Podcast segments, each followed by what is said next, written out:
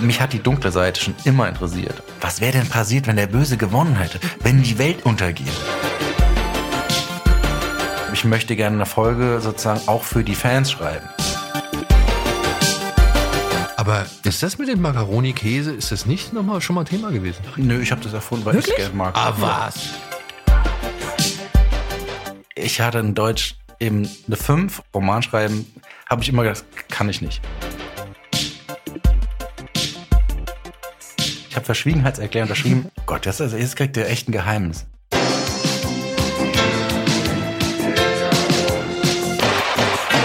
Herzlich willkommen auf dem Hörspielplatz. Wir sind Etienne, Colin Schröck und Johanna. Und wir sprechen mit unseren Gästen über ihre Lieblingshörspiele. Damit verbundene Kindheitserinnerungen und alles drumherum. Also, Bleistift zum Kassetteentwirren bereithalten. Und los geht's. Hallo und herzlich willkommen zu einer brandneuen Folge vom Hörspielplatz. Ich bin Johanna und hier ist schon jemand bei mir, der sich nicht zurückhalten kann und natürlich jetzt auch Hallo sagen will. Hallo. Hallo, heute ist Daniel endlich bei mir. Schön, dass du da bist. Ja, ich, ich freue mich sehr. Das ist jetzt die erste Aufzeichnung für mich in der neuen Staffel und Ja. ich habe auch jetzt schon gerade eben ein bisschen gestutzt. Das äh, Intro kannte ich noch nicht in Ja. dieser Form. Das, äh, ich kannte nur das alte Mhm. und jetzt habe ich das neue zum ersten Mal gehört und ich freue mich. Ja, schön. Wir haben nämlich heute äh, richtig viel vor. Wir haben nämlich auch einen tollen Gast. Oh ja. Äh, zu dem kommen wir gleich. In diesem Podcast reden wir über Hörspiele und Menschen, die damit zu tun haben. Und heute haben wir jemanden da, der komplett sehr viel damit zu tun hat. Und darüber sprechen wir gleich. Herzlich willkommen bei uns auf dem Hörspielplatz, Iva Leon Menger. Hallo und äh, herzlich willkommen zur neuen Staffel. Wie schön, dass ich bei der neuen Staffel dabei sein kann. Endlich. Ja, endlich. wirklich. Schön. Genau. Viele ähm, Zu- ZuhörerInnen haben sich äh, gewünscht, dass du immer vorbeikommst. Deswegen freuen wir uns wirklich, dass das geklappt hat. Denn du stehst ja knietief drin im Hörspielgame. Ja, so sagen. seit, seit 15 Jahren, das stimmt. Ja. Aber es ist eine große Ehre, freut mich. Vielen Dank für die Einladung. Dabei kamst du ja gar nicht aus dem Hörspielbereich, beziehungsweise bist ja gar nicht direkt eingestiegen, sondern hast ja erstmal Filme gemacht. Ne? Also du hast äh, einen Kurzfilm gemacht, der auf der Berlinale ausgezeichnet worden ist, auch mit äh, prominenten Leuten wie Florian Lukas. Und hast, glaube ich, dann nochmal einen Kurzfilm gemacht und bist dann erst irgendwie gewechselt, oder? Genau, ich wollte nämlich gar nicht zum Hörspiel. das war, ich wollte eigentlich zum Film. Also ich habe ja fünf Jahre äh, versucht, irgendwie zum Spielfilm zu kommen und habe Werbespots gedreht, um Geld zu verdienen und meine Kurzfilme, so dass ich sagen kann, hier, gebt mir doch mal einen Spielfilm. Und hatte dann mit dem zweiten Kurzfilm mit Just von Donani dann das Glück, so ein ProSieben Regie-Award zu gewinnen und bin dann nach Berlin gezogen und durfte einen Langfilm, einen 20.15 Film für ProSieben drehen mit Piane Mädel in der Hauptrolle. Und da dachte ich, ey, nach fünf Jahren, ich so, wow, ich habe es geschafft. Und das Problem war nur, dass zwei Wochen vor Drehbeginn hat sich die Produktionsfirma mit ProSieben zerstritten und das ko- komplette Projekt ist äh, auf Eis gelegt worden. Also nicht nur auf Eis gelegt, sondern einfach z- hat sich zerschossen. Und dann saß ich in Berlin, dachte, okay, und jetzt? Und dort habe ich ähm, jemanden kennengelernt, ja, David Röhnfeld, ein Synchronsprecher. Und der meinte, du hast doch, du hast dir doch so einen, so einen Episodenfilm geschrieben, den du drehen willst, der Prinzessin. Mach den doch als Hörspiel. Ich dachte, ach, das ist ja super. Äh, das ist eine gute Idee. Und er hat dann die Regie gemacht und haben in, in Hamburg das Hörspiel aufgenommen mit tollen äh, Sprecherinnen und Sprechern von David Nathan, äh, naja, auf, und auch Jens Wawitschek. Und dann war das Hörspiel fertig und ich habe das dann an die Produz Produzenten geschickt, aber niemand wollte den Film machen. Und da habe ich gesagt, na, das ist ja sehr ärgerlich.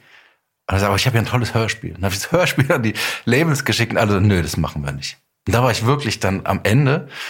Und äh, ja, und dann vor Weihnachten habe ich einen Anruf gekriegt. Dann hieß ja, guten Tag, hier ist Sony BMG, wir haben eine Anfrage.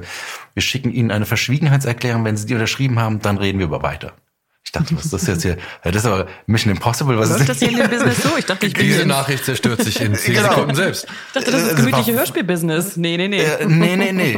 Und dann kam dann wirklich Post und ich wusste überhaupt nicht, um was es geht, hab's unterschrieben und dann habe ich mit Corinna Wodrich telefoniert, die dann gesagt hat, ja, der Jens Wawitschek, der hat wohl bei Ihnen bei einem Hörspiel mitgemacht und es hat ihm gut gefallen und hat gesagt, Sie könnten guter Autor sein für die drei Fragezeichen. Und das war also, beziehungsweise für die drei. Deswegen war das auch noch alles so geheim, weil ich für die Interimsreihe mit Hotel Luxury End äh, dann für die drei geschrieben habe. Und so kam ich dann rein und Oliver Rohrbeck hatte zu der Zeit gerade seine Lauscher Lounge äh, in Berlin gegründet. Der hat dann mein Hörspiel der Prinzessin rausgebracht und so habe ich dann plötzlich nur noch Hörspiel geschrieben. Ja. Ja. Und das seit ja, seit 15 Jahren. Ja, und dann kam vermutlich auch schon relativ schnell, ne, das, weshalb ich dich kennengelernt habe, beziehungsweise wodurch ich dich kennengelernt habe. Auf der Prinzessin gehen wir gleich nochmal ein, weil im Rahmen der Folge, die wir heute besprechen, wird das ja Mhm, nochmal auf jeden Fall Thema. Aber ich äh, glaube, dann muss doch eigentlich schon für dich dann so gesehen der Nährboden da gewesen sein, um sich mit Darkside Park zu beschäftigen, oder? Ja, tatsächlich. Also ich habe ähm, deswegen, weil wir ja über die Folge, eine andere Folge sprechen, habe ich ja erstmal noch Plan B gemacht, äh, das Hörspiel und Dodo und kam dann auf Darkside Park auf die Idee und da haben wir mit der Lauscher Lounge, ich glaube, drei CDs gemacht und äh, das wurde aber nicht wirklich beworben und dann hatte ein Jahr später Oliver Rohrbeck mich angerufen, meinte, Iva, tut mir leid, die Serie funktioniert nicht, wir müssen die einstampfen. Ich dachte, nein, die ist viel zu gut, das geht nicht. Also, nee, nee. Genauer Verkauft, wir, ja, wir haben 300 CDs verkauft, das geht nicht. Nee. Und dann habe ich an dem Wochenende überlegt und habe gesagt, gut, dann nehme ich das Erbe meiner Großeltern, investiere 62.000 Euro, habe die 18 Folgen selbst produziert, die Autoren bezahlt, die Sprecher bezahlt. Ja, und dann war das dann fertig und habe dann noch viel Geld in Werbung gesteckt und das Ergebnis waren dann irgendwie sechs Wochen Platz eins bei Audible, sechs Wochen Platz eins bei iTunes. Und das war super. Ich hatte nach zwei Jahren erst das Geld wieder draußen, aber ich konnte meine Idee auf jeden Fall realis- realisieren. Das hat sich dann zum Glück gelohnt. Wo hast du den Mut hergenommen, das zu machen? Das hätte auch, wenn Oliver Rohrbeck sagt, na, lass mal nicht mehr machen, das verkauft sich nicht. Warum hast du dann quasi, also klar, weil du an deine Idee glaubst wahrscheinlich, aber warum sagst du, ich nehme hier das komplette Erbe meiner Großeltern und sage, ich mach das trotzdem?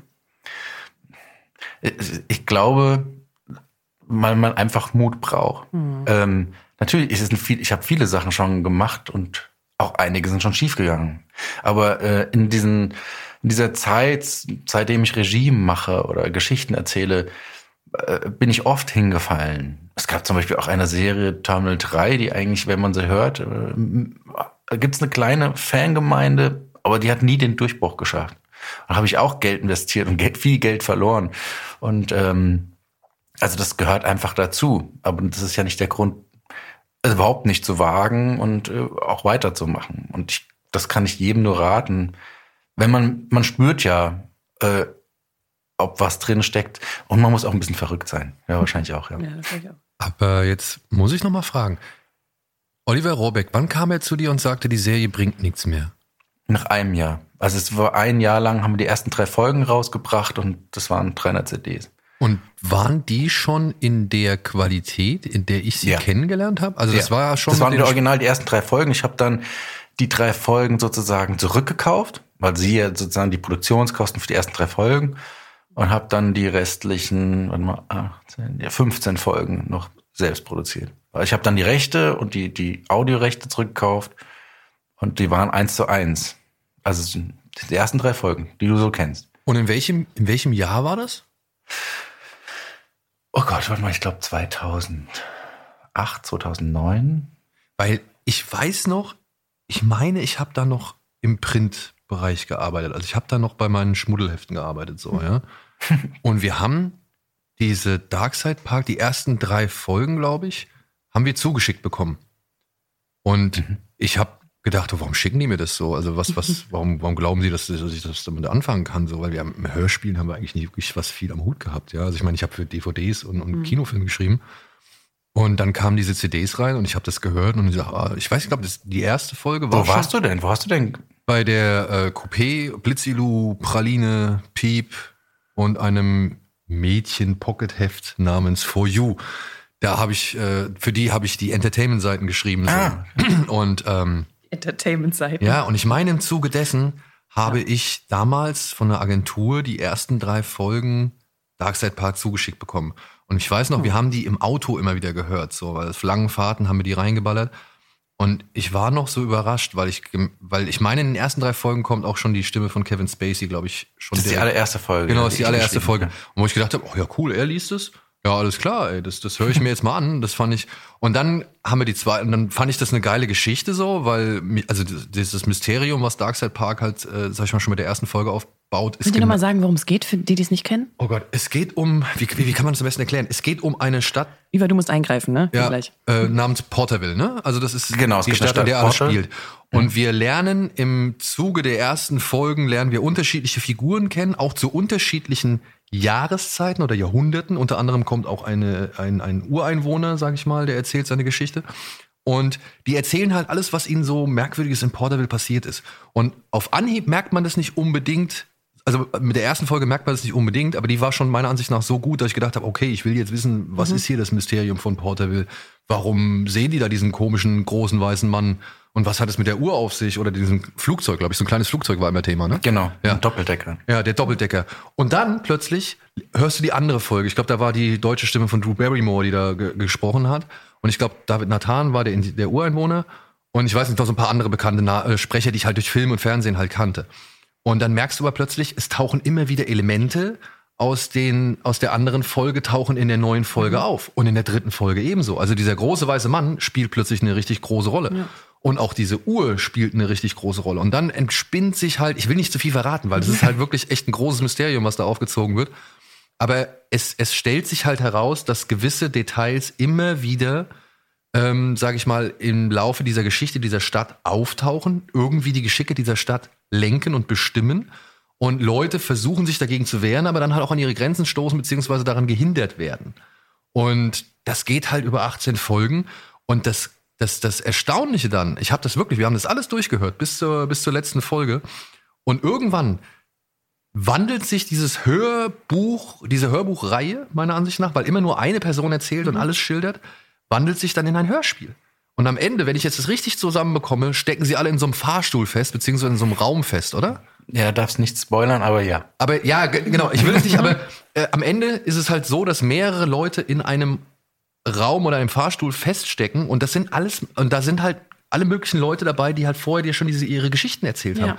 Und ganz nahtlos war plötzlich aus dem Hörbuch ein Hörspiel geworden, ja. ja. Und mit einer, ja, mit einer Welt dahinter, fantastisch. Okay. Also wirklich, ich fand's, ich fand's wirklich, wirklich großartig. Aber ich habe auch nur bis zu dieser letzten Folge gehört und war wirklich, ich weiß nicht, ich war so ein bisschen vor den Kopf gestoßen, ob das jetzt ein echt fieser Cliffhanger ist und dann noch was kommt oder ob du einfach dir gedacht hast, ja komm, lass ich sie einfach mal auf dem Standpunkt hier, den Rest können sie sich denken, beziehungsweise, ja, it's open to your mind, so. Also, das, das heißt, ist so, du hast nicht weiter gehört? Ich habe Porterville nicht gehört, nein. Okay, ja, Porterville ist ja, genau, Porterville ist eigentlich Darkside Park Staffel 4, 5 und 6. Und ähm, ich dachte mir damals, da Darkside Park dann so erfolgreich war, oh, wenn ich jetzt eine vierte Staffel mache und die nicht so gut ist, dann versau ich den ganzen Namen. Dann habe ich so eine Spin-off, die nenne ich Porterville. Ähm, dann kann man die sozusagen hören, wie die Geschichte weitergeht. Heute wird es auch nicht mehr machen. Ich hätte sie wahrscheinlich wirklich Staffel 4, 5 und 6 nennen müssen, weil es immer schwierig ist, damit ich immer sagen muss, du musst erst Darkside Park hören und dann Porterville. Und die beiden gehören zusammen. Aber auch das gehört zu dem Lehrgeld, was man Ja, aber ich muss halt sagen, das, da, da hast du, oder beziehungsweise damit hast du äh, dich auf die Karte gebracht, ja, auf meine Karte gebracht. So. Und äh, ich war immer interessiert oder bin immer interessiert an ein bisschen auch erwachseneren Hörspielen. Mhm. So, äh, das ging los mit Offenbarung 23, habe ich ja auch hier in diesem Podcast schon mehrfach irgendwie geschwärmt von. Und fand das da schon so geil, dass da diese ganzen Hollywood-Stimmen oder die ganzen Stimmen von den ganzen mhm. berühmten Hollywood-Stars drin waren. Und jetzt kamst, dann kamst du daher, ja, mit dieser Geschichte, die so für mich tatsächlich Lost in Hör, Hörbuch war. Ja. Und, und ja, auch dann halt wirklich qualitativ. Die Leute lesen ja wirklich gut. Es sind tolle Stimmen, denen du mhm. gerne zuhörst. Es sind die vertrauten Stimmen, die du kennst, so. Und bei denen du dann halt auch immer wirklich die, die, diese, die Darsteller vorstellst, die sie gesprochen haben, die dann halt die Situationen erleben, die Ivan halt, äh, Iva dann halt irgendwie beschreibt, so, ja. Und ja. Genau, und da muss ich aber auf jeden Fall schnell reingehen, weil okay. es war ja nicht nur ich, sondern das ganze Konzept war ja auch ein Writers Room und ich glaube einmalig zu der Zeit überhaupt im Hörbuchbereich sowieso und ich weiß gar nicht, wie das in Deutschland war, ähm, weil wir waren in der ersten Staffel waren wir sechs Autoren, später kam Annette Stromer bei Porterville dazu. Das heißt, es war ja auch so, dass jede Folge aus der Sicht eines Einwohners war. Das heißt, jede Folge war eine Sprecherin, ein Sprecher und auch immer ein anderer Autor oder eine Autorin, die das Buch geschrieben hat. Stimmt, stimmt. Und äh, das heißt, wir haben uns untereinander vernetzt. Das heißt, jede Geschichte hat für sich selbst funktioniert, aber sie war miteinander verknüpft. Und deswegen ist auch jeder Schreibstil anders. Plus dann noch natürlich noch die, äh, der Charakter, der die, die Figur spricht. Ähm, deswegen hast du wirklich so ein Gefühl, was ich Perspektive ist. Es ist es sind so verschiedene Bruchteile, die du hören kannst. Und das war natürlich auch toll, so, ein, so gemeinschaftlich, äh, das ist ja wie ein, wie ein wie schwarzes Auge spielen, also gemeinschaftlich zu sagen, so, äh, Dungeon Strength, wir entwickeln jetzt die Geschichte gemeinsam. Und das war dann bei Porterville genauso und bei Monster haben wir auch sonst zu dritt geschrieben. Und ich springe jetzt vor, wie bei der Schwarzen Stadt, da waren wir ja, das war, äh, die ist ja jetzt auch letztes Jahr rauskommen, kommt jetzt die zweite Staffel raus. Und bei der ersten Staffel waren wir, sind wir zehn Autoren und Autorinnen. Also das ist dann, das war schon die, die Herausforderung, jede Folge von jemand anders geschrieben, die Geschichte zusammenzuhalten, das war verrückt. Ähm, Jetzt stell dir vor, das müsstest du auch noch mit Bewegtbild oder Schauspielern und sonst irgendwas machen. Also du hast dir, glaube ich, eine Menge Arbeit erspart. Ja, aber es ging ja nur um, um, ums Schreiben. Normalerweise ist ja dann, dass der Gut, ich habe die Geschichten ja selbst immer nur damals geschrieben, weil du ja nicht als Regisseur an Stoffe dran kommst. Also wenn du noch ein unbekannter Regisseur bist, wo sollst du gute Stoffe herbekommen, die du erzählen willst? Also musstest du sie selbst schreiben. Das war sozusagen der Weg. Und mir ging es immer ums Geschichten erzählen, egal in welchem Medium. Ob Film, Hörspiel oder jetzt Roman. Äh, Hauptsache, ich kann meine Geschichten erzählen. Mhm. Ja, und dieses, sag ich mal, aufgesplittete, ich meine, da könnten wir jetzt wirklich einen, einen, einen schönen Bogen schaffen mhm. zu der heutigen Folge. Das hast du dann jetzt so gesehen auch mit den drei Fragezeichen einmal zusammen mitgemacht, ne? Also jeder äh, genau. erzählt aus seiner Perspektive, genau. immer eine Person im Mittelpunkt. Also ja, und wiederkehrende Elemente und Stimmt. Figuren, die halt in Sinn. allen drei Folgen auftauchen. Mhm. So. Genau. Und da waren wir auch wieder drei Autoren. Mhm. Der Tim Wenderoth, Henrik Buchner und ich. Und das war natürlich auch sehr, sehr spannend beim Dreitag, äh, überhaupt dieses Konzept ähm, zu sagen, jeder sucht sich eine Figur der drei Detektive aus, der im Fokus steht. Und für mich war von vornherein klar, ich muss Peter nehmen. ja, ist er, weil er dein Liebling ist oder weil du mit Jens Wawrczyk eh die Verbindung hattest? Ja, also genau, es hat äh, das ist gut, dass wir es erzählen können. Also erstens mal, weil ich Jens ja überhaupt zu verdanken hatte, dass ich für drei Fragezeichen schreiben mhm. durfte. Weil wer hätte er mich nicht damals empfohlen, dann das ist die erste Geschichte. Dann kommen wir natürlich noch mal kurz zu der Prinzessin, weil da hat er ja mitgespielt und da war er ein Stalker. Mhm. Das heißt, ich hatte Jens gegen den Strich besetzt und er spielt einen Stalker. Und deswegen fand ich das besonders schön zu sagen, okay, jetzt schreibe ich drei Fragezeichen und ich habe Jens, dann kriegt er jetzt den Stalker.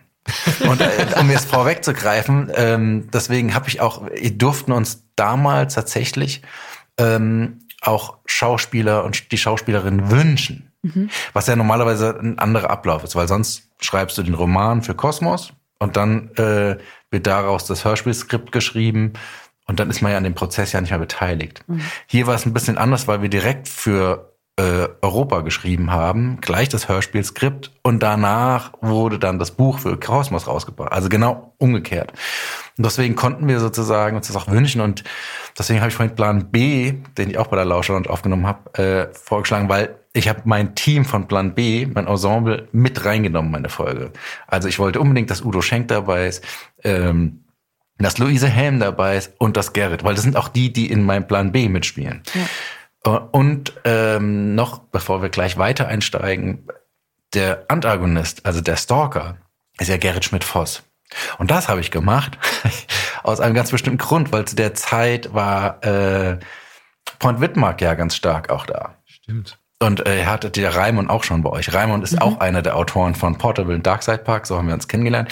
Ähm, und ich dachte mir, das finde ich eigentlich total stark, weil bei dieser Erfolg ist, da kommen wir ja auch noch zum Casting am Schluss, zu sagen, ich habe jemanden, den du von der Stimme kennst von Point Whitmark, der sozusagen von Rocky Beach den anderen Detektiv stalkt.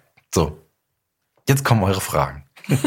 Wollen wir einmal die Mats ja. einspielen, bevor wir unsere Fragen stellen? Weil das sind jetzt alles so, glaube ich, dann Sachen, die man dann en Detail. Das stimmt. Mein Kollege Maxi hat noch mal kurz zusammengefasst, worum es in der Folge geht, für die, die es noch nicht kennen.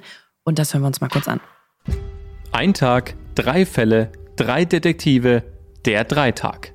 Das im Oktober 2010 erschienene Special aus dem Drei-Fragezeichen-Universum ist im wahrsten Sinne des Wortes speziell. Denn sowas haben die Detektive Justus, Peter und Bob aus Rocky Beach wohl noch nie erlebt. Autor dieser Folge ist unser heutiger Gast Iva Leon Menger. Jede der drei Geschichten von der Dreitag beginnt exakt am selben Tag, zur selben Uhrzeit, in derselben Szene. Doch dann entwickeln sich drei ganz unterschiedliche Fälle. Bist du bald fertig mit dem Protokoll, Bob? Ah, klar. Hätte sie nicht.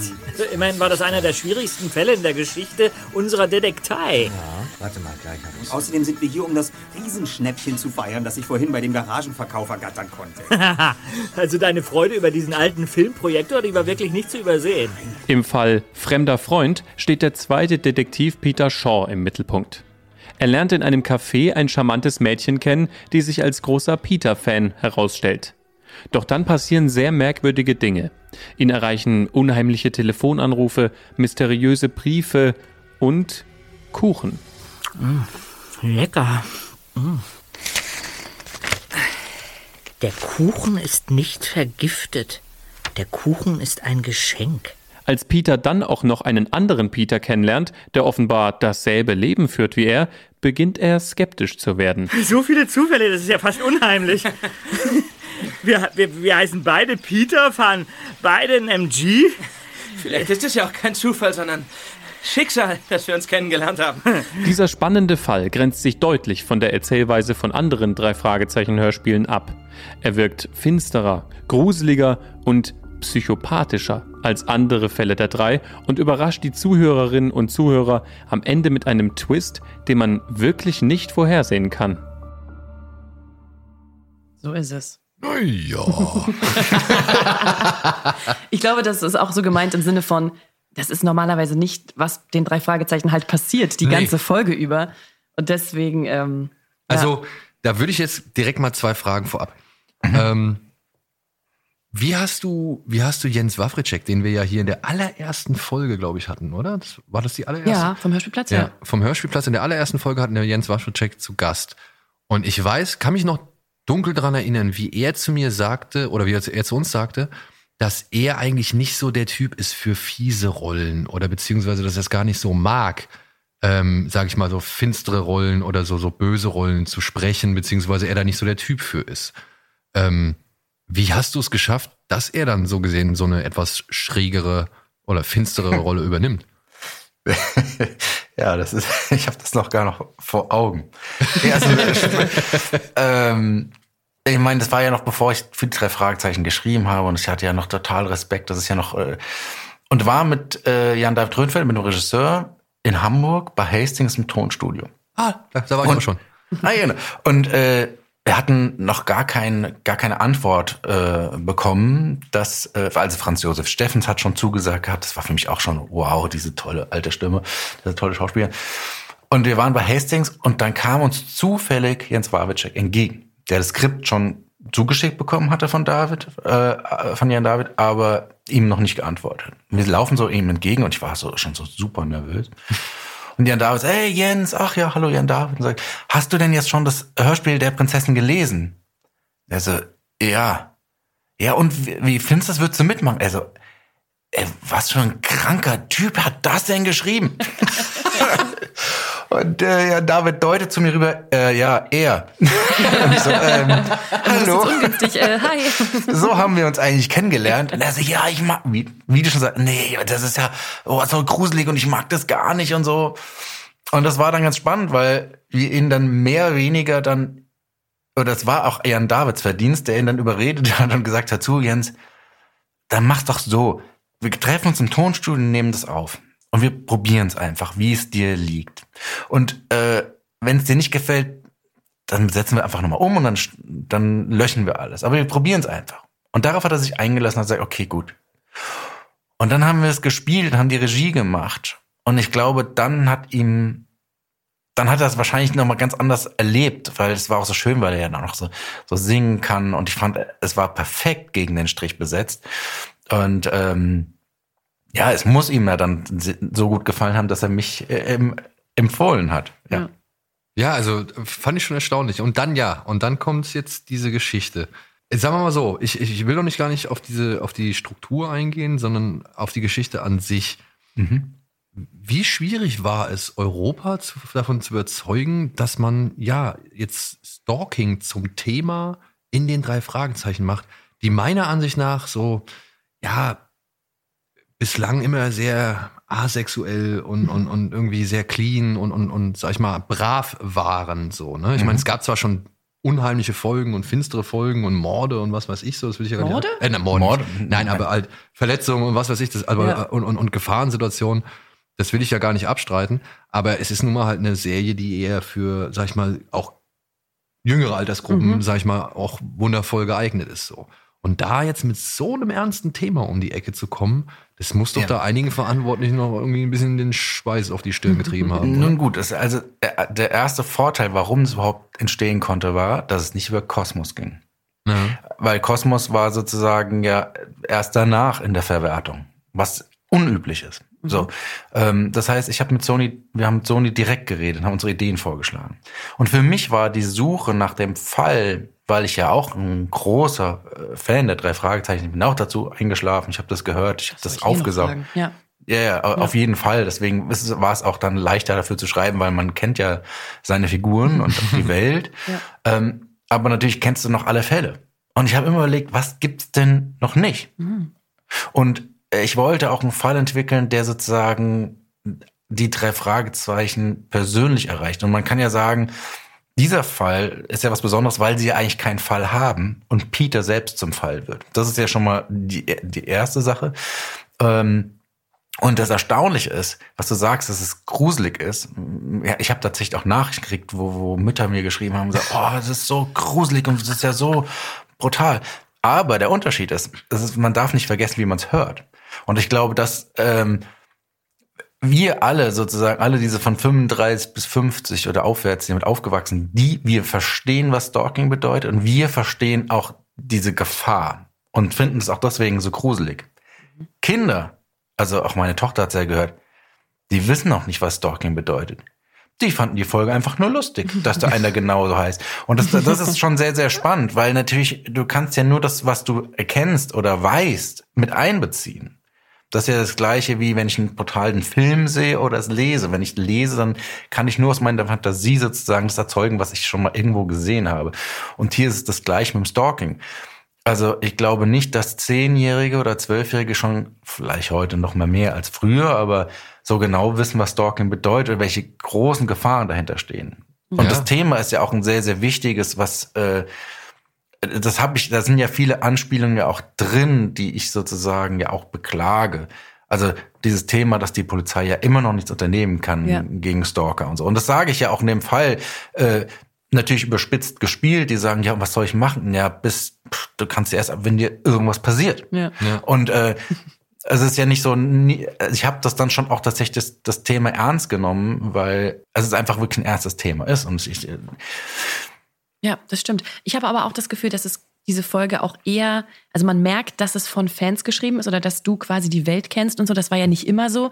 Es gibt ja äh, wechselnde AutorInnen insgesamt bei den drei Fragezeichen, wo manche gar nicht wussten, was vorher passiert und andere Elemente einbauen, die es vorher gar nicht gab oder diese Welt ein bisschen brechen. Ich finde, man merkt, dass ihr die kennt und auch selbst Fan seid und da natürlich auch ein bisschen Fan-Pleasing äh, macht und einfach Gags einbaut. Das ist einfach, ähm, deswegen mag ich diese drei Fälle auch so gerne.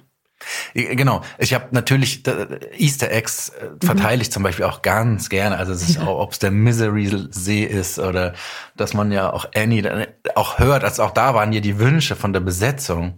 Deswegen war mir so klar, dass ich wusste, die Bedienung, äh, da, da musst du auch Casey Bates aus Misery vor dir sehen, die sagen, ich, ich bin euer größter Fan.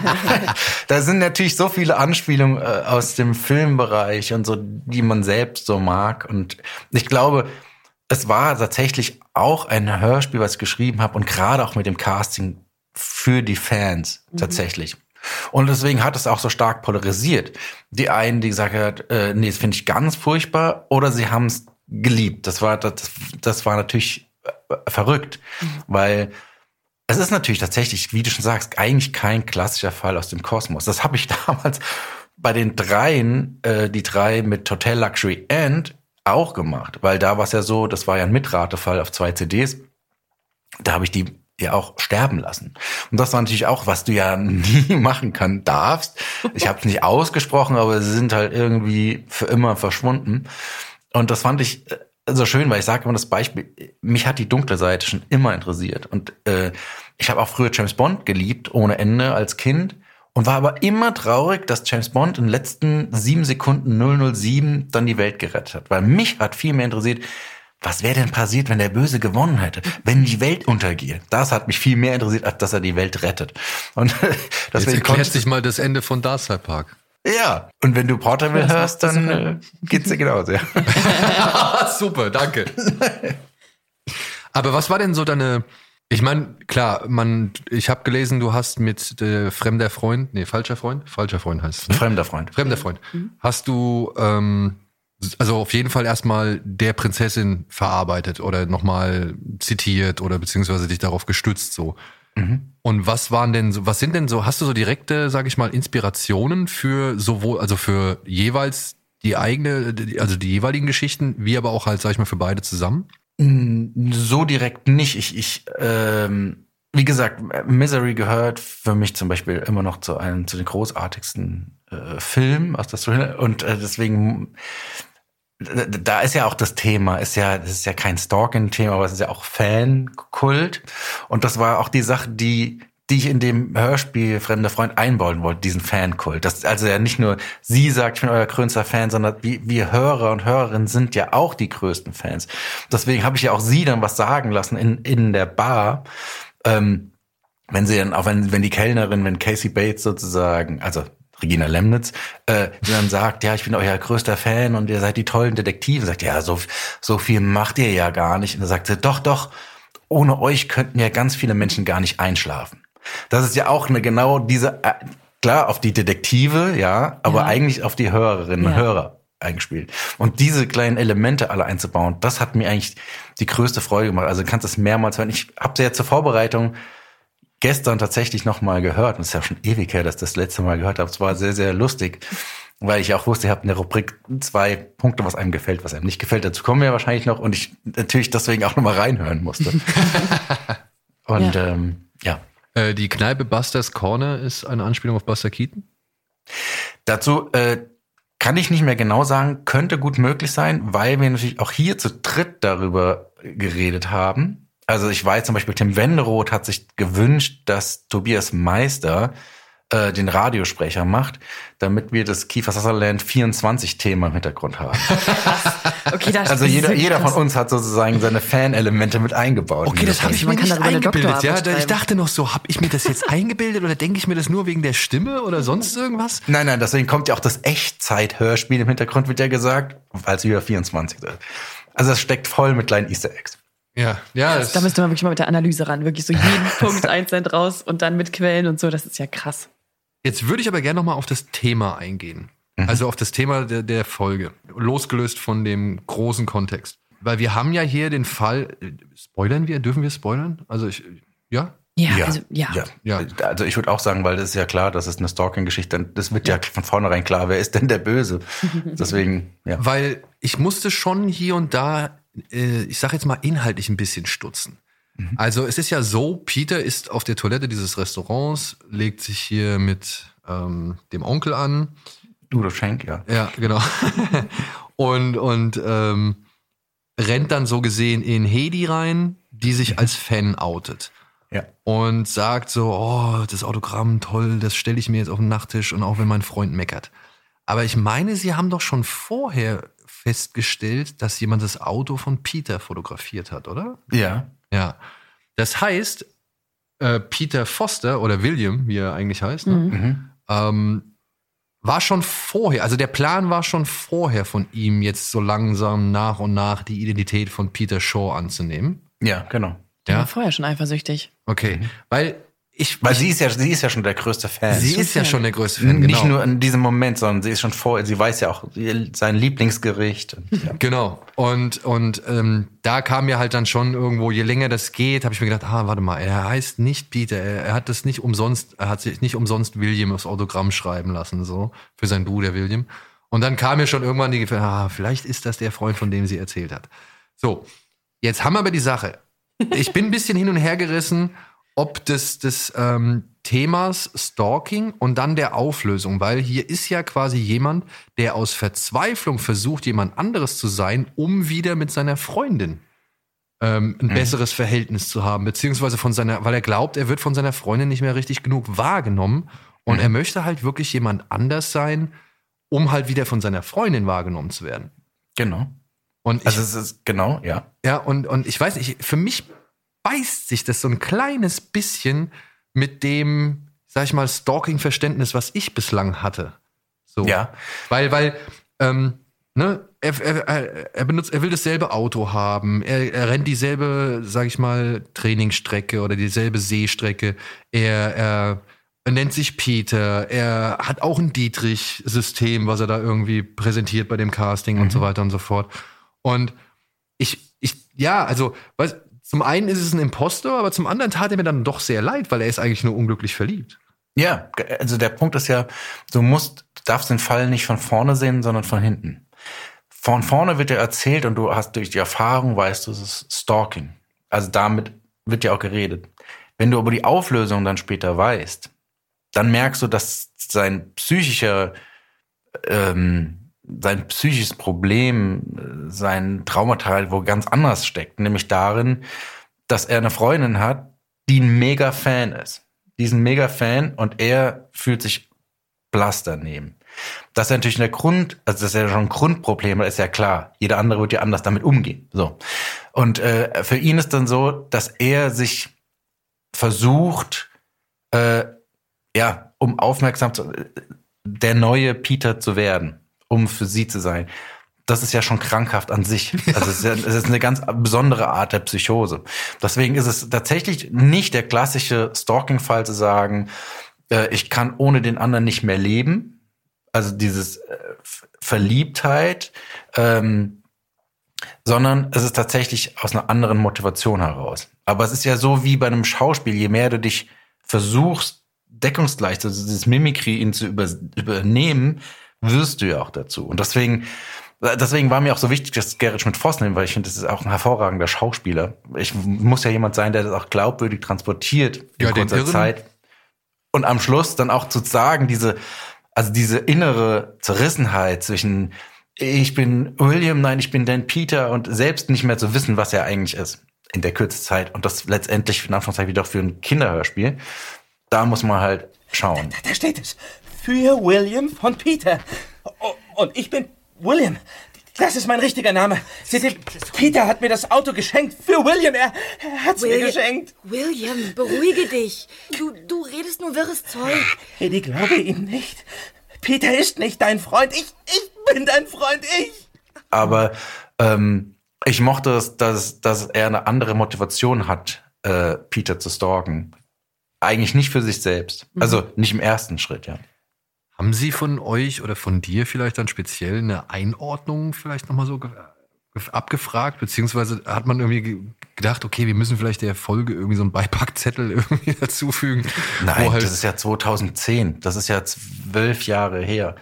Also äh, auch so, du meinst was wie Tr Triggerwarnung oder ja, so? zum Beispiel, weißt du, oder halt auch wirklich, ne, ey, wenn ihr, wenn ihr ähnliche Erfahrungen habt, könnt ihr euch hier und da melden. Nee, oder das ist ja jetzt erst in den letzten Jahren überhaupt äh, erst stark aufgekommen. Das gab's damals ja noch nicht, dass du sagst, äh, wenn du jemand kennst mit Seelsorge und so. Das ist ja dieses Bewusstsein ist ja jetzt erst kommt ja jetzt erst auf immer mehr und steht.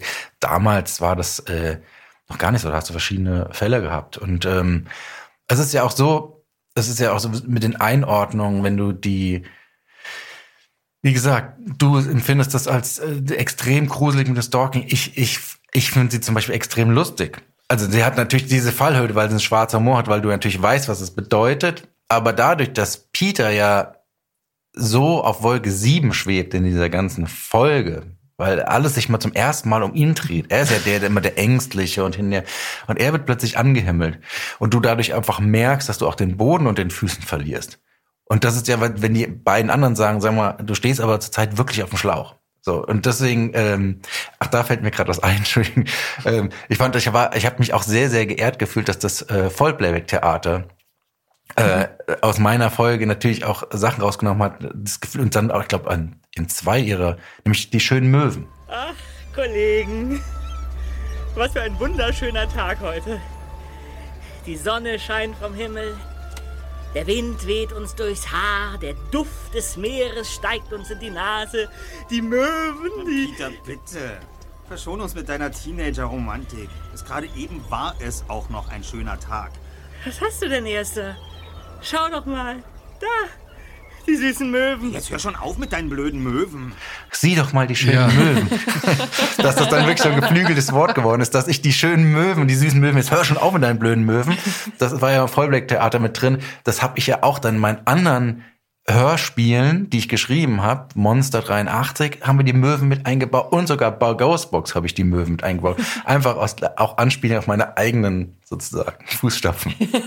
Ja, da war ich kurz versucht, das als mein Störgeräusch. Hat dich das genervt? Ey, wirklich.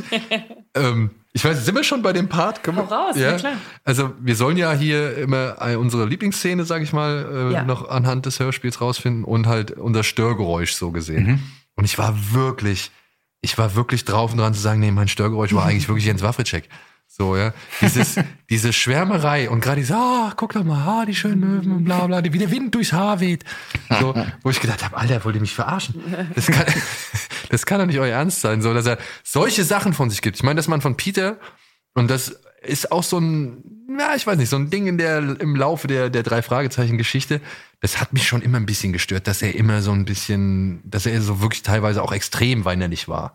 Und immer wieder so gleich der Erste, der irgendwie geschrien hat oder, oder hier, äh, wie hieß die Folge?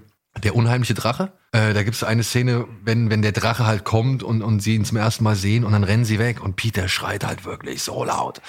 Ja, und ist wirklich so schrill dabei. Und, und ich dachte noch so, wie, wie kann Jens Wawritschek, wie kriegt er es hin? Weil wir hatten ja hier sitzen und da hat er ja eigentlich wirklich relativ normal geredet. Aber wie kriegt er es hin, dann wirklich so hoch zu kommen, ja, und dann irgendwie so, so wirklich wie so ein. Knabe zu klingen, der zum ersten Mal irgendwie romantische Gefühle entwickelt, so. Aber das ist tatsächlich nicht mein Störgeräusch geworden, weil ich mir gedacht habe, das ist eigentlich ja auch Teil der gesamten Folge. Es ist, soll ja so sein, das, was du eben beschrieben hast, dass Peter halt eben die Bodenhaftung verliert und das, was ihn ja früher dann auch immer so eine gewisse Vorsicht hat walten lassen, beziehungsweise er war ja halt einfach der immer übervorsichtige oder ist ja der übervorsichtige von den dreien, ähm, dass er hier halt eben das eben nicht mehr an den Tag legt und dementsprechend halt auch in die naiv in die Falle läuft, sage ich jetzt mal, oder naiv irgendwie gewissen Dingen aufsitzt. Und ja, mein Störgeräusch ist tatsächlich etwas, das ich erst im Nachhinein realisiert habe, denn ich habe mich dann ich habe erst die Folge gehört. Ich wollte die einfach sofort hören und, und frei von irgendwelchen Einflüssen irgendwie das auf mich wirken lassen. Und ich habe jetzt letztendlich dann doch entschieden, dass mein Störgeräusch die Szene oder der Auftritt von Bastian Pastewka ist. Äh, äh, entschuldigen Sie, Sie bitte. Ja, guten Tag, Sir. Äh, ist da- das zufällig ein, ein Novalux-Projektor, den Sie da, da, da ausgepackt haben? Ja, Sir, das ist korrekt. M- Mein Name ist Dawson. Ich- Ich bin Sammler, müssen Sie wissen. Steht der Projektor zum Verkauf? Leider nein. Wir haben ihn selber gerade erst erworben. 200 Dollar? 200 Dollar? Wir haben nur 5 Dollar bezahlt.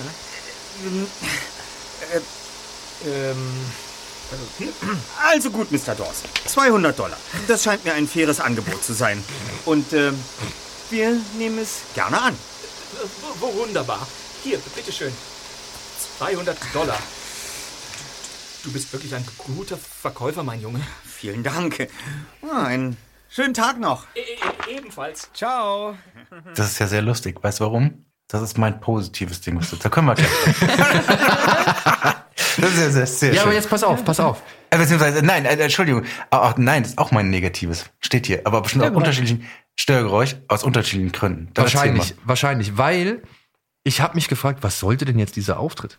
Dass sie halt irgendwie Geld mit irgendwie einem Geschäft machen und halt irgendwas feiern wollen. Das können sie ja auch, sag ich mal, aus allen möglichen Gründen. Also das kann man ja auch einfach nur erzählen. Justus stimmt. hätte einfach nur sagen können, ah, geil, ey. Das braucht Wie- man für die anderen Fälle, Ja, die dann genau. drumherum passieren. Wie Ja. cool, dass der uns halt irgendwie 200 Dollar gegeben hat, obwohl wir nur fünf, und, äh, fünf bezahlt haben. So, das hätte man in einem Satz abhandeln können am Anfang und dann wäre das alles gar nicht so ein Thema gewesen. So, dann hätte man die Situation etabliert, warum sie halt feiern wollen oder warum sie jetzt halt jede Menge Geld haben, mit dem sie einen drauf machen wollen. Und so habe ich mich gefragt, äh, was soll denn das? Das hat doch, also die, warum ist denn da jetzt diese Szene mit Pastewka drin? Gerade mit Bastian Pastewka. Ähm, und dann hat's noch was mit einer Kamera zu tun und so. Wir wissen ja auch, wie filmaffin die Folgen ja oder beziehungsweise die drei Fragezeichen ja immer gerne mal sind. Und dann passiert aber nichts mehr. dann kommt nichts mehr. So, ja. Und weil er eben halt so um die Kamera feilscht und er sagt, glaube ich, noch im Weggehen, sagt er noch einen Satz, oh, sind die doof irgendwie. Für Genau. 200, ne, irgendwie 200, Ohne zu stottern. Ja, genau. Äh, für 200 Dollar irgendwie, die wissen gar nicht, was sie, was sie, was sie jetzt gemacht haben für einen Quatsch. Und dann dachte ich mir so, das kannst du doch nicht einfach so stehen lassen, ohne dass da noch mal irgendwas kommt. So. Zum Beispiel gibt's hier noch Herrn, wie heißt der, Thomann? Äh, Tor- Tormann, Tormann, Jürgen Tormann. Tormann, ja. Jürgen Tormann, die deutsche Stimme von Michael Caine zum Beispiel, sitzt irgendwann noch in dieser einen Kneipe und bestellt sich halt ein Rootbier und beschwert sich, Ja. warum die Kellnerin hier, Annie, äh, oder Misery halt, also warum sie halt äh, noch mit den Kunden so lange redet und so und er will sein Rootbier haben.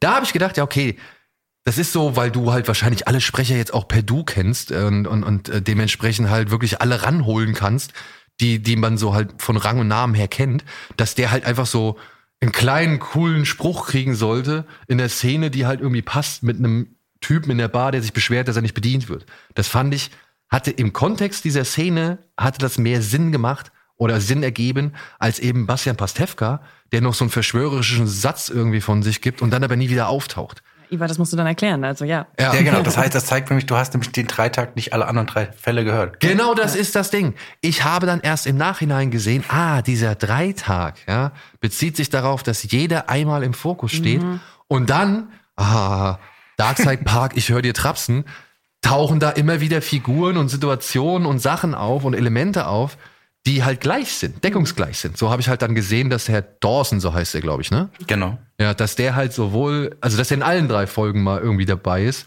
Und dann habe ich verstanden, ah, okay, das ist so ein bisschen wie Lola Rent. Von einer Grundsituation aus entspinnen sich halt drei Geschichten. Und da schließt sich dann halt wieder für mich der, der, der Kreis zu Darkside Park, wo ich dachte, ah, okay, cool. Dass er das auch schon auf drei Fragezeichen ummünzen konnte, super. Aber das hätte ich halt vorher wissen müssen, um meiner Ansicht nach Bastian Pasewskas Austritt nicht als äh, Störgeräusch wahrzunehmen. Aber dann, dann, das ist schön, dann lass mich doch schnell mein Störgeräusch sagen, Mhm. weil mein Störgeräusch ist auch Bastian Pastewka. Aber aus einem völlig anderen Grund.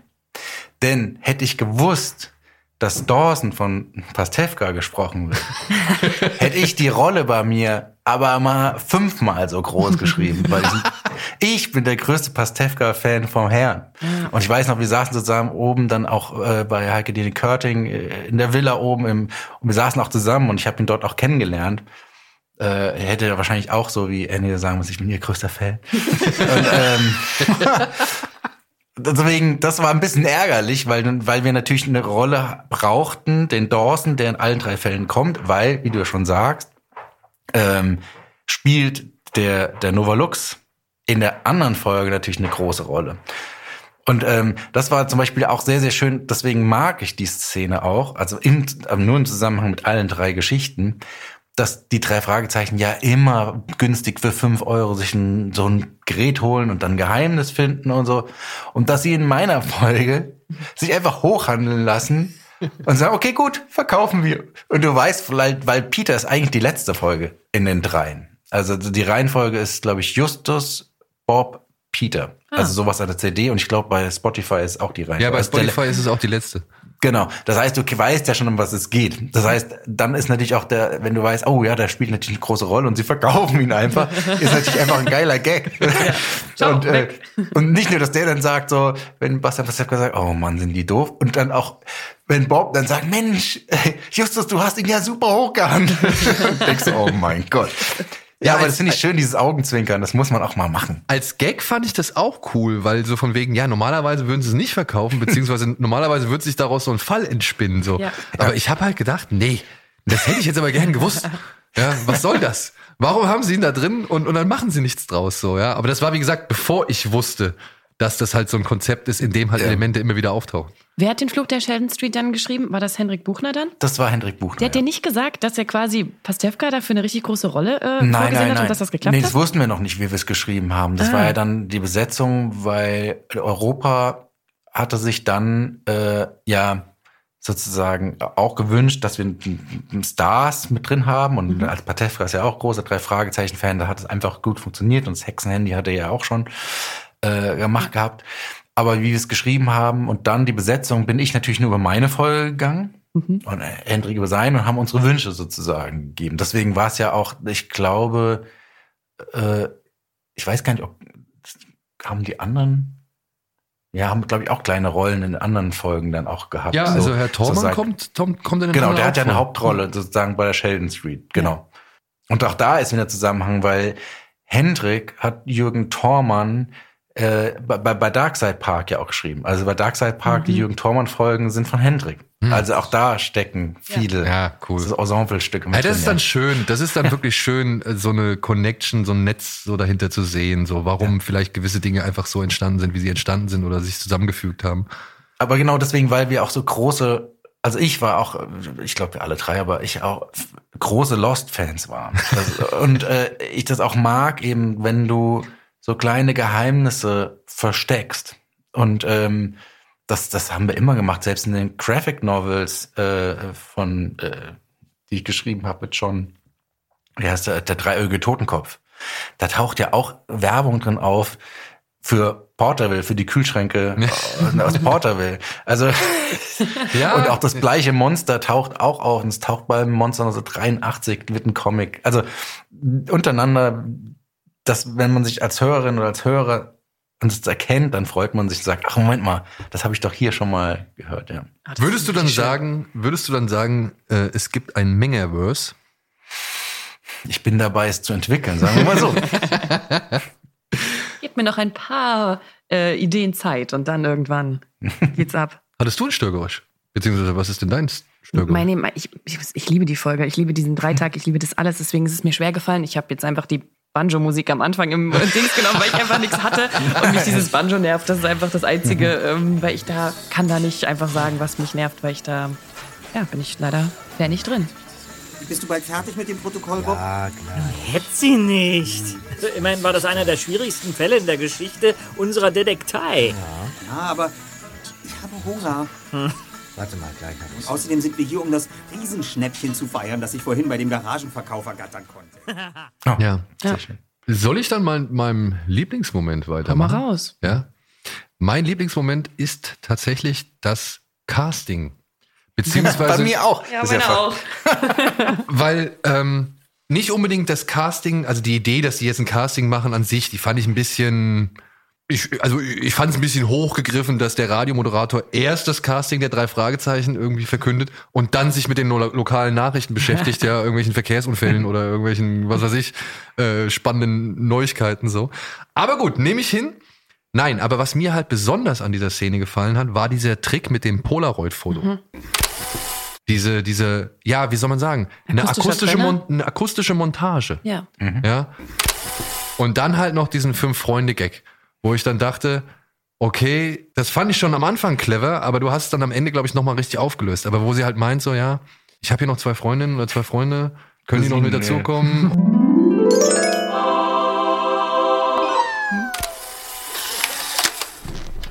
Ähm, ja, ich habe noch eine letzte Frage. Ich, ähm, ich habe noch eine Cousine und einen Cousin, die auch mitmachen wollen. Dann wären wir zu fünft. Die fünf Freunde. Geht das auch?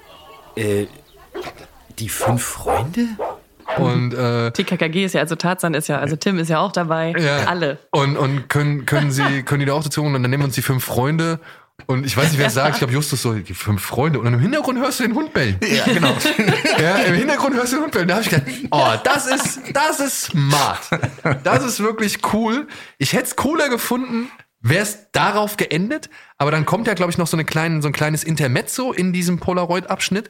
Und dann sagt aber, dann wendet sich Justus nochmal an die junge Frau und sagt, ja, George, wir melden uns dann bei dir.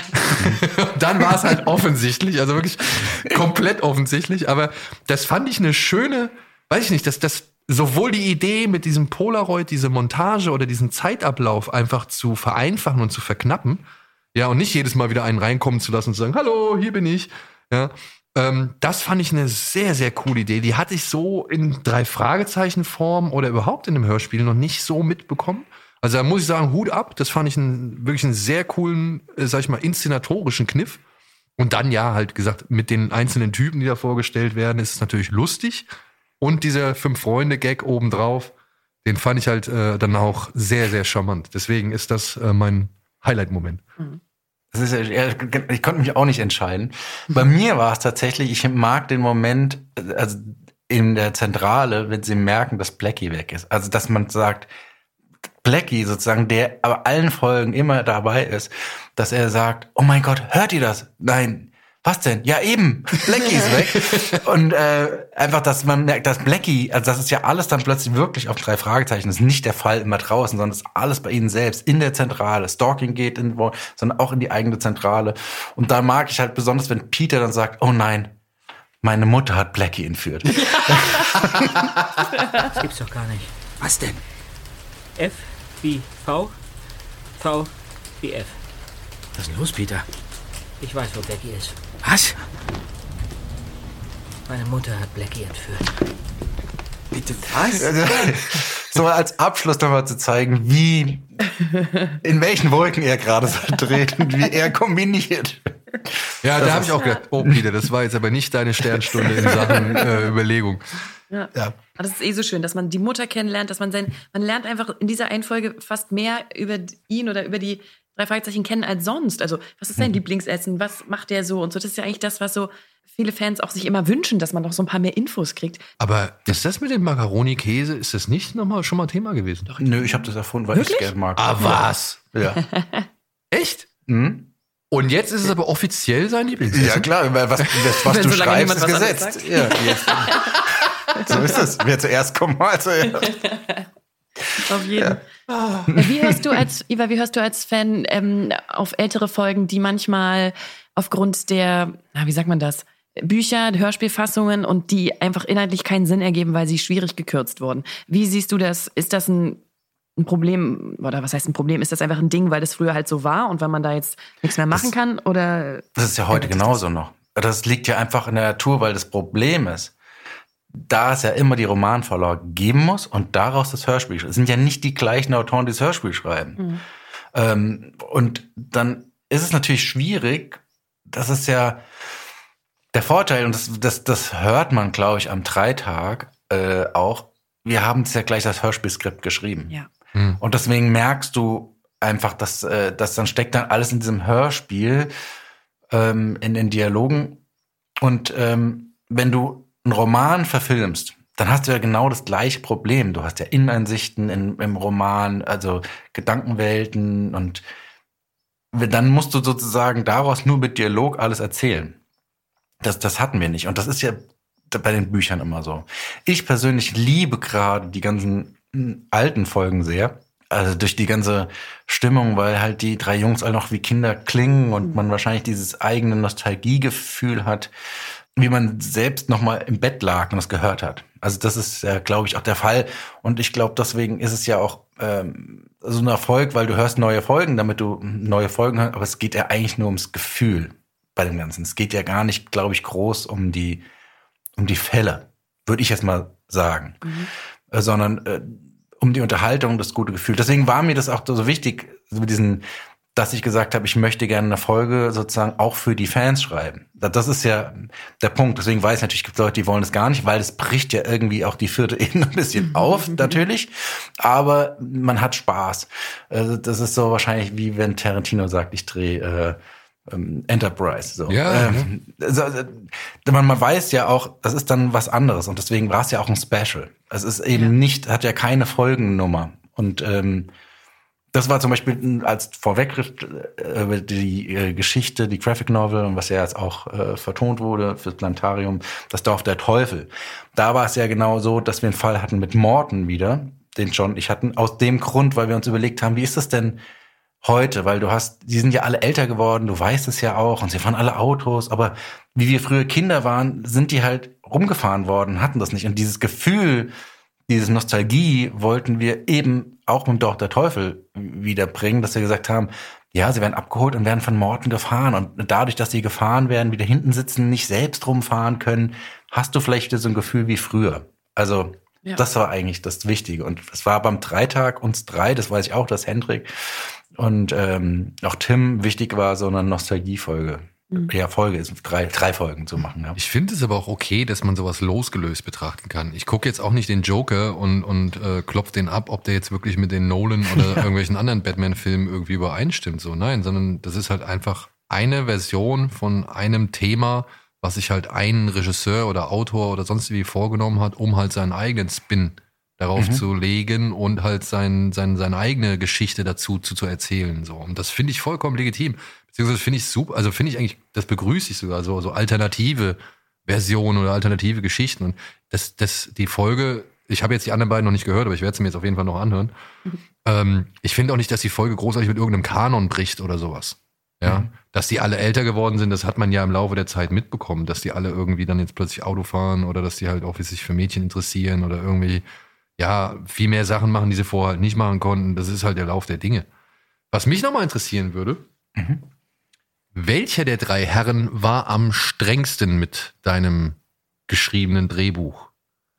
Am strengsten? Ja, also beziehungsweise wer hatte so die, die, die meisten Änderungswünsche? Ich meine, du hast da ja drei Leute sitzen, die sowohl Sprecher, sag ich mal, Erfahrung haben wie kaum jemand anderes hier in Deutschland, aber gleichzeitig ja auch Dialogregie und, und Schreiben und alles Mögliche in dem Bereich irgendwie machen. Ist es irgendwie äh, einschüchternd für, für die drei Jungs dann gerade so ein Skript zu schreiben, das sogar dann auch, sag ich mal, echt abseits der Norm ist und abseits von dem, was sie bislang über Jahre hinweg ja zum, zum Kult entwickelt haben? Äh, Das ist zwar jetzt aus dem Nähkästchen und das ist auch blöd, wenn man das so selbst sagt, aber es gab eine Szene, die mich wirklich sehr ge, ja, geehrt hat, weil wir bei den Aufnahmen ja dabei waren und dann kam Andreas Fröhlich auch zu mir. Ja. Und äh, die improvisieren ja normalerweise wirklich sehr bei den mittlerweile. Das haben sie bei mir praktisch kaum getan. Das ist alles Skript genau. Und äh, er kam zu mir und sagte, das ist seit langer, langer Zeit endlich mal ein Skript, was man, was man sehr, sehr gerne und gerne spielen kann. Und das war bei Jens genau das gleiche. Das war für mich ein totaler Ritterschlag. Das hat mich äh, sehr gefreut, ja. Das ist doch cool. Richtig cool. Du hast quasi für sie schon improvisiert, weil du weißt, also gefühlt gewusst hast, wie sie es machen könnten. Du hast einfach schon so geschrieben.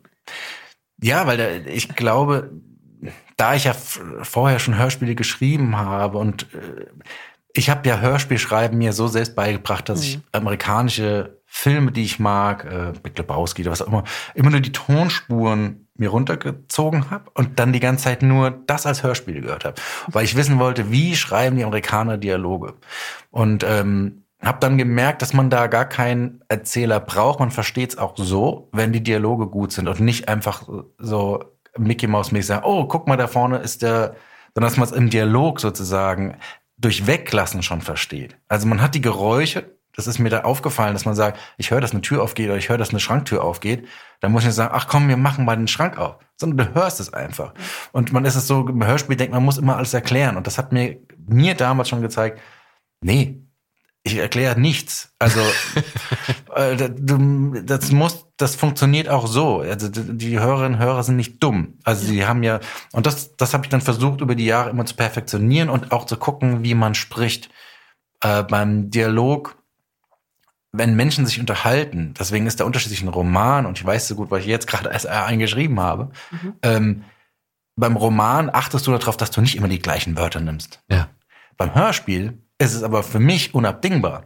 Also weil Menschen sich unterhalten und nehmen nur einen kleineren Wortschatz, also außer du hast einen Uni-Professor, äh, ist es aber so, dass Menschen sich äh, viel unterhalten, sich oft wiederholen und dann kannst du, wenn du den Dialog so mundgerecht schreibst und ein paar Wiederholungen drin hast, dann wirkt es sehr, sehr natürlich.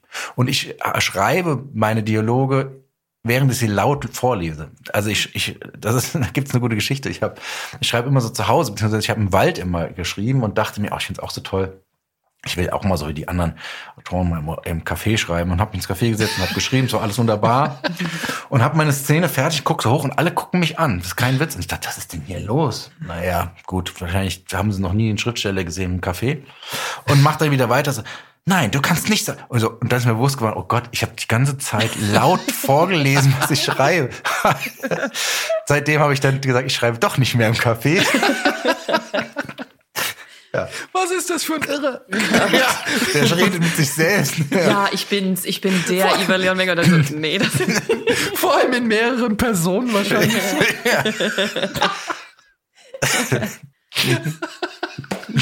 Ja, du siehst das bildlich vor dir, ja? Was, weißt du, wie, wie ich mich gefühlt habe? Du guckst hoch und alle gucken dich an und du weißt nicht warum und setzt dich hin und schreibst weiter und sprichst dabei laut und dann wird dir bewusst, dann weißt du, oh Gott, das waren die letzten zehn Minuten. Wow.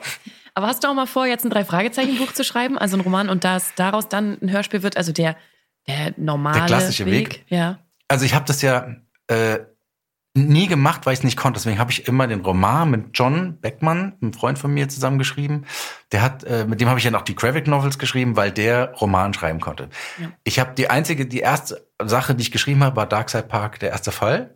Ähm, ähm, und das ist letztendlich auch ein Dialog, das Gespräch bei Darkside Park. Es unterhalten sich zwei Leute, obwohl es nur ein, ein Sprecher ist. Das habe ich nur gemacht, weil es Dialogform ist. Ich konnte nie so schreiben. Ich habe es immer versucht und habe gemerkt, ich brauche so fünf bis sieben Stunden für eine Normseite beim Roman schreiben. Und da dachte ich, ey, da brauche ich gar nicht erst anzufangen. Und deswegen habe ich auch nie einen Roman geschrieben und habe, jetzt kommen wir kurz auf den Roman, als das Böse kam, der jetzt gerade rauskam, vor zwei Jahren gelesen, dass Ernest Hemingway nur eine Seite pro Tag geschrieben hat. Da dachte ich mir, eine Seite pro Tag, das schaffe ich auch. Wenn ich jeden Tag eine Seite schreibe, dann habe ich in einem Jahr 365 Seiten, einen Roman. Und so habe ich dann morgens fünf, sechs Stunden lang eine Seite geschrieben vom Roman und nachmittags dann die zehn Folgen für Ghostbox fürs Hörspiel. Und so ist dann tatsächlich Roman parallel entstanden zu der dritten Staffel von Ghostbox. Und das heißt, ich könnte jetzt eigentlich die drei Fragezeichen schreiben, aber ähm, Rocky Beach sozusagen, weil jetzt so viel dazwischen lag, mh, Hm. zieht's mich nicht mehr. Ich hatte ja die Graphic Novels, das fand ich spannend, weil es einfach auch nochmal die ersten beiden ein schönes neues Thema war. Und jetzt merke ich einfach, ähm, was ich gerne schreiben würde, ist tatsächlich äh, für die Horrorserie, also für von drei Fragezeichen, äh, die mm, Gruselserie? Gruselserie, Ja. jetzt die neu aufgelegt. Ja, ja. Da würde ich super gern, weil die sind ja in sich abgeschlossen, total gern mal eine Folge machen. Weil das fände ich äh, sehr spannend. Aber da hat mich leider keiner gefragt. Naja, da können wir Vielleicht ja noch mal hören das die Verantwortlichen jetzt hier. Dann äh, winken wir mal ganz heftig mit dem Soundfall. Genau, alle Fans, die das jetzt hören und das sich vorstellen können, dass ich eine Gruselfolge für die Gruselserie einfach mal in Europa schicken. Ja, genau. Echt so? Schreibt's, schreibt's unter Kontakt at Europa oder was weiß ich. Also ich Oder- weiß ja auch, dass Leute von Europa diese Folge hier hören. Das weiß ich tatsächlich sehr gewiss. Dann, liebe Leute von Europa, ne? nochmal kurz hinzugefügt. Ja, wir haben hier Leute, die haben Bock, ja, und, Und das- äh, ja. das Potenzial dafür. Wirklich, also dass du gruseln dementsprechend. kannst, ist ähm, bewiesen und zwar hinlänglich. Ja, also ich weiß nicht, falls du es noch nicht gehört hast. Mach Ich hab- ja, ich höre mir das alles Park. komplett an. Also Ja. mach wirklich Darkside Ich habe Park. halt eine lange Reise vor mir. Ich werde mir das schön aufs Ohr legen, wirklich. Ich habe so Bock. Das ist echt gut. Das ist echt Ja. gut. Ich will noch eine Frage stellen, bevor wir langsam zum Ende kommen. Ich habe in einem Interview gelesen, dass es eine ähm, Folge gibt von drei Fragezeichen, die in einem, ist das ein Giftschrank oder ein Safe oder wie genau ist das? Es gibt auf jeden Fall irgendwo eine Folge, die irgendwo liegt bei Sony im Safe. Und Mhm. ich frage mich, warum kriegen wir die nicht? Warum liegt die da? Und was hast du damit zu tun? Es ist lustigerweise genau die Folge. Corinna Wodrich hatte mich ja, äh, nachdem Jens mich empfohlen hat, sollte ich eine Probe schreiben. Das war toll. Und dann habe ich ein Thema bekommen und ähm, habe daraufhin eine komplette Folge und es war auch noch eine lange Folge. Es war sogar, oh Gott, jetzt, jetzt kriegt ihr echt ein Geheimnis. Es war so, es war sogar für live. Hm. Und ähm, ja, aber es war alles noch, auch mit den drei, es war aber ein anderes Thema und deswegen darf ich alles nicht unterschreiben. Ich habe Verschwiegenheitserklärung unterschrieben, aber diese Folge ist komplett geschrieben. Ja. Ja, und die wird wahrscheinlich auch nie, nie rauskommen. Aber Aber du darfst nicht mal irgendwie auch ein- sagen, worum es geht, oder? Nein, ich irgendwie? darf noch nicht mal sagen, um was es geht. Und das ist natürlich auch, das ist natürlich auch frustrierend, weil äh, die habe ich ja geschrieben und das war eigentlich meine allererste Folge. So, so gesehen ist es natürlich, kannst du dir vorstellen, du denkst, du kannst dafür jetzt endlich schreiben und machst das und schreibst dann wirklich. Das war auch noch, eine, wie gesagt, eine lange Folge. Und dann heißt, äh, nee, nee, machen wir doch nicht. Das Weil es zu krass schön- war? Nein, nein, nee, das hatte mit mir, mit meiner Geschichte, die war gut, das hat damit nichts zu tun gehabt. Hm. Das gab so intere, deswegen, ich darf nicht drüber reden. Okay, Das hatte ja, alles schon ja, seine ja. Gründe. Das Ja. war halt einfach dann letztendlich nur für den Tresor. Hm. Aber auf der anderen Seite finde ich es auch ganz schön zu wissen, es gibt da eine Folge, die nur im Tresor liegt. Ja, der- das, ist wie ein Geheim das ist ja wie eine Geschichte von mir selbst. Und sie ist auch noch wahr. Aber hast du, sag ich mal, das, das Skript dazu noch? Ja. Das hast du. das habe ich tatsächlich noch, ja. Aber ich darf es ja nicht rausgeben. Ja, ja, nee, nee, nee, das, darauf will ich auch gar nicht hinaus. Aber wenn du es irgendwo ablegen würdest, heimlich. Du meinst, ich, verla- ich, lasse es im Café liegen vor Schreck, weil ich laut gelesen habe und dann, Richtig. oh, das könnten wir mal kopieren oder ins Netz vorbei. stellen. Aber nehmen wir an, es gäbe eine Serie mit die drei Semikolons oder so. nee, das wäre ein bisschen blöd. Das geht nee, ich wurde ja, ich wurde ja tatsächlich dafür bezahlt. ja. Und de deshalb gehört es mir nicht mehr. Ich bin zwar noch der Urheber, aber ich darf Okay, es nicht mehr veröffentlichen. Ja. Deswegen, äh, ja, es, ist, es, ist, es gibt ja auch, es gibt ja auch ganze Musikalben, die noch irgendwo liegen und nie rauskamen. Ja, aber das ist natürlich dann hart, ne? Also ich meine, Mhm. da, da, da ranken sich natürlich dann auch Mysterien so rum. Also ich meine, wir könnten jetzt hier wirklich den Tanz der Teufel-Kult aufbauen, so, ne? Der härteste Film aller Zeiten und das war wahrscheinlich die härteste Folge aller Zeiten und viel zu hart, um sie den Zuhörern irgendwie zumuten zu können. Sie war, ich kann dir sagen, sie war auf jeden Fall besonders. Ja, Also das, Ah, Mann, du wirst immer schlimmer. Nein, aber sie war wirklich, deswegen ist es. Ah, ein Skarabäus hatte eine Ja, Rolle. wir- Es ist, wir- sie war wirklich sehr besonders. Ja. Ja, jetzt, jetzt, ja, jetzt wird Europa erst recht äh, mit Mails geflutet. So. Ja, äh, Release, eine Menge Cut. Ja, aber es ist ja das gleiche. Es gibt es ja noch mal. Es gibt ja noch eine Folge, weil der Prinzessin 2 gibt's auch und ist sogar schon aufgenommen. Jetzt reicht's. Mit, mit, mit Schauspielern, die und Schauspielerinnen, die schon tot sind leider, in ihren letzten Rollen. Aber es ist nicht geschnitten und da gibt's auch Streit und Diskussion und keine Ahnung. Es, und ich weiß auch gar nicht mehr, was ich damals geschrieben habe. Deswegen würde ich es mir selbst wünschen, dass der Prinzessin 2 rauskommt. Weil ich meine, klar, da kannst du nicht erwarten, dass es ist, was, was ich jetzt schreibe, sondern was ich vor zwölf Jahren geschrieben habe. Aber aus Nostalgiegründen einfach zu wissen, allein die Schauspieler noch mal zu hören, Ja. die jetzt leider tot sind. Und ähm, ja, gibt das auch. Ja. Schon aufgenommen. Eines Tages, Liegt im, auch im Giftschrank. Eines Tages. Krass, ja. Die Hoffnung muss zumindest bleiben. Bevor wir jetzt zum Ende kommen, erzähl noch mal, weil du hast schon über die äh, Graphic Novels geredet, die ich auch sehr, sehr mag. Es ist wirklich sehr gut. Also das, die Empfehlung geht raus an alle, die das hier hören. Schaut euch das an. Mach mal noch ein bisschen Werbung für dich. Was geht gerade bei dir? Was steht noch an? Wie Oh, Werbeblock, das finde ich toll. Also was aktuell gerade ansteht, ist tatsächlich mein erstes, mein Debütroman. Ja. Schön, dass ich drüber reden darf. Als das Böse kam. Ähm, wie gesagt, der ist entstanden, jeden Tag eine Seite zu schreiben, weil ich, ich hatte in Deutsch eben eine 5 und deswegen Dialog schreiben war für mich tatsächlich total einfach. Aber Romanschreiben habe ich immer gedacht, kann ich nicht. Was fällt dir denn da am schwierigsten, die Beschreibungen von, von irgendwas? Ich dachte genau, ich wusste nicht ich, meinen Stil, ich wusste nicht, wie ich schreiben soll. Das war dieses Trauma komplett, nicht nur die schlechten Noten in Deutsch, sondern wenn ich angefangen habe, einen Aufsatz zu schreiben und dann äh, drumrum die Mädchen alle schon irgendwie in der Zeit hatten irgendwie acht Seiten geschrieben und ich hatte irgendwie vier Zeilen und wusste nicht, was ich schreiben sollte. Und mir hat die Deutschlehrerin auch drunter geschrieben, ich hatte keinen roten Faden. Äh, lustig, ne? Äh, und ich habe es halt gerne verknüpft und auch gern anders immer schon erzählt. Das war für sie kein roter Faden. Und das prägt natürlich. Und dann dauert es lang, bis man sich sozusagen dann selbst sagt, nee, das ist doch schon gut. Oder das andere sagen, nein, nein, das ist, ist doch ganz nett, was du schreibst. Ähm, und so war das mit dem Roman auch. Und der Roman, äh, den habe ich 2020 geschrieben, eigentlich für mich selbst, weil ich auch gedacht habe, ich finde es einfach nur schön, wenn, wenn ich auch mal so ein Buch in der Hand habe, weil ich jetzt alles war alles nur noch Download und was man auch mal signieren kann. Weil CDs hatte ich ja auch nicht mehr. Und, ähm, und dass dann dieser Roman diesen Weg eingeschlagen hat, dass bei DTV rauskam. Und ähm, das liegt jetzt aktuell gerade überall im Buchhandel. Also wenn ihr im Buchhandel das Buch seht, als das Böse kam, da ist ein schwedisches Haus drauf und ihr meine Geschichten mögt, investiert 15,95 Euro. Ist die Werbesendung. Unterstützt mich, kauft mich und wenn wir uns dann irgendwo sehen auf einer Hör mich Messe oder wie auch immer, einer Hörspielmesse, dann signiere ich euch das natürlich auch sehr gerne. Dann habt ihr auch was Physisches in der Hand. Cool. Ich weiß nicht, ob du dich noch erinnern kannst. Wir hatten ja schon mal so leicht Kontakt über YouTube-Kommentare. Über YouTube-Kommentare. Ja, ja. Wir hatten in Aha. einer Kommentarspalte unter einem Video von uns, ich weiß nicht warum, ich glaube, wir haben dich erwähnt. Irgendwie ging es in der Folge, ich weiß, ich, ich meine, es war entweder Kino Plus oder Bada Binge. Aha. Da ging es kurzzeitig mal um Darkside Park. Und da hast du dich, glaube ich, bedankt für die Erwähnung. Ah. Und da habe ich gesagt, ey, äh, wenn es sich ergibt, komm gerne mal vorbei. Das war aber zu einem Zeitpunkt, glaube ich, noch, wo, wo ich so wirklich noch nicht gedacht habe, so von wegen, ja, wenn ich jemanden anfrage, dann kommt er auch vorbei. Ich verstehe, ja. Also das war noch so ein bisschen unsere, unsere, weiß nicht, Vortastphase, wo ich dachte, Ey, Ivar Leon Menger, der hat die Darkside Park gemacht, boah, der will Monster, und bla, der hat bestimmt genug zu tun, so, ja, der interessiert sich nicht für die Popelsendung von uns. Und äh, das fand ich halt sehr schön, dass du uns da drunter geschrieben hast. Und äh, ich war, war wirklich erstaunt, dass jemand halt, über den ich dann in der Sendung rede, dass der sich halt wirklich an dieser Sendung dann auch beteiligt. Und da haben wir mal kurz ausgemacht, dass wir uns eines Tages auf jeden Fall äh, sehen Siehst oder du? hören werden. Und heute ist eines Und Tages. heute now. ist es soweit. Ja, Ja. es gibt immer ein Happy End. Es gibt Wirklich. immer, es, also, äh, ne? Und deswegen bin ich auch zuversichtlich, was deine Giftschrankfolgen angeht.